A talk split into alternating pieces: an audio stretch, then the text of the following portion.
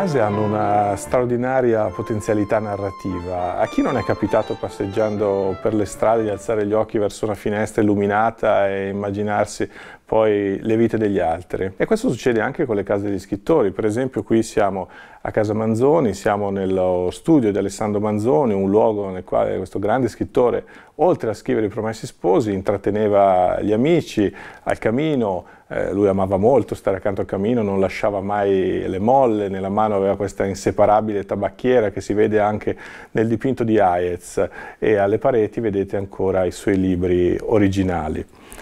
Ecco, nella finestra di Lopardi ho cercato di proporre una sorta di viaggio sentimentale nelle case dei grandi scrittori italiani, un viaggio che fosse ironico ma anche appassionato e quindi incontriamo nomi come quelli di Manzoni, certo, ma anche Leopardi, ma anche Pavese, Fenoglio, Petrarca, Pasolini, potrei, Pascoli, Carducci, potrei continuare a lungo. Sono quegli scrittori che in genere siamo abituati a incontrare nelle aule di scuola e poi a riconoscere più avanti da adulti e in questo libro ho cercato di mostrarli per certi versi eh, dietro le quinte.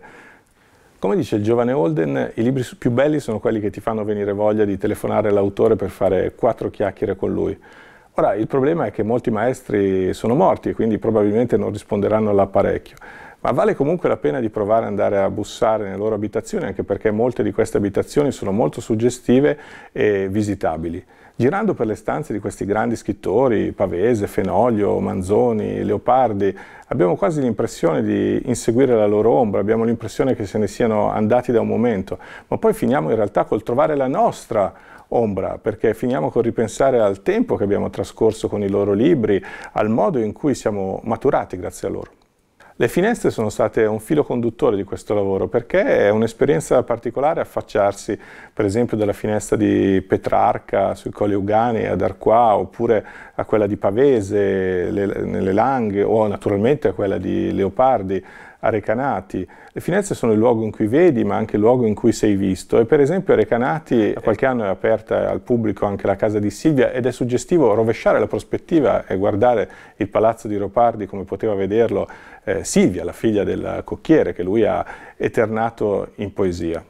Raccontare le case di questi scrittori è stato anche un modo per raccontare la bellezza di un'Italia minore, ma straordinaria. Ho cercato di creare una serie di cortocircuiti tra quello che vediamo nelle case di questi grandi scrittori e quello che è accaduto nelle loro stanze. Eh, chiediamoci un po' che cosa cerchiamo, che cosa troviamo nelle case degli scrittori. Pensate, ce ne sono più di un migliaio aperte solamente in Europa e sono molto visitate. E non è solo questione di feticismo, di voyeurismo. Naturalmente dare un'occhiata alla vita privata di questi grandi personaggi può intrigare, può anche divertire. Possiamo chiederci quanto era alto Verga, possiamo chiederci se D'Annunzio fumava, possiamo chiederci a che ora si alzava Manzoni o guardare quanto era orrendo magari il copriletto di eh, Moravia. Però le case custodiscono anche memoria di ben altro. Noi adesso ci aggiriamo eh, in queste stanze quiete, ma sono le stesse stanze in cui un tempo risuonarono spari, urla, vagiti, grido d'amore, turaccioli che saltano e mille altre cose, mille altre storie che ci coinvolgerebbero anche se queste persone non avessero mai scritto una riga. E invece hanno scritto i capolavori che tutti noi abbiamo studiato o studiamo a scuola. Questa è una delle tante sorprese che riservano le abitazioni dei grandi scrittori italiani. Siamo a Milano, a Casa Manzoni, nella prima sala del percorso museale, dove è esposto un oggetto che a prima vista sembrerebbe avere ben poco a che fare con questo luogo. È un ricamo che rappresenta un amorino con una freccia, un cesto di fiori ed è l'ultimo ricamo di Maria Antonietta, la regina di Francia. Ricamo lasciato incompiuto quando i rivoluzionari nel 1793 eh, la spedirono alla ghigliottina. E sta qui perché finì nelle mani di una donna, Sophie de Condorcet, che lo regalò a Giulia Beccaria, Giulia Beccaria che era figlia del grande illuminista Cesare, l'autore dei Delitti e delle Pene, ma anche madre di Alessandro Manzoni che visse a lungo a Parigi, ed eccolo.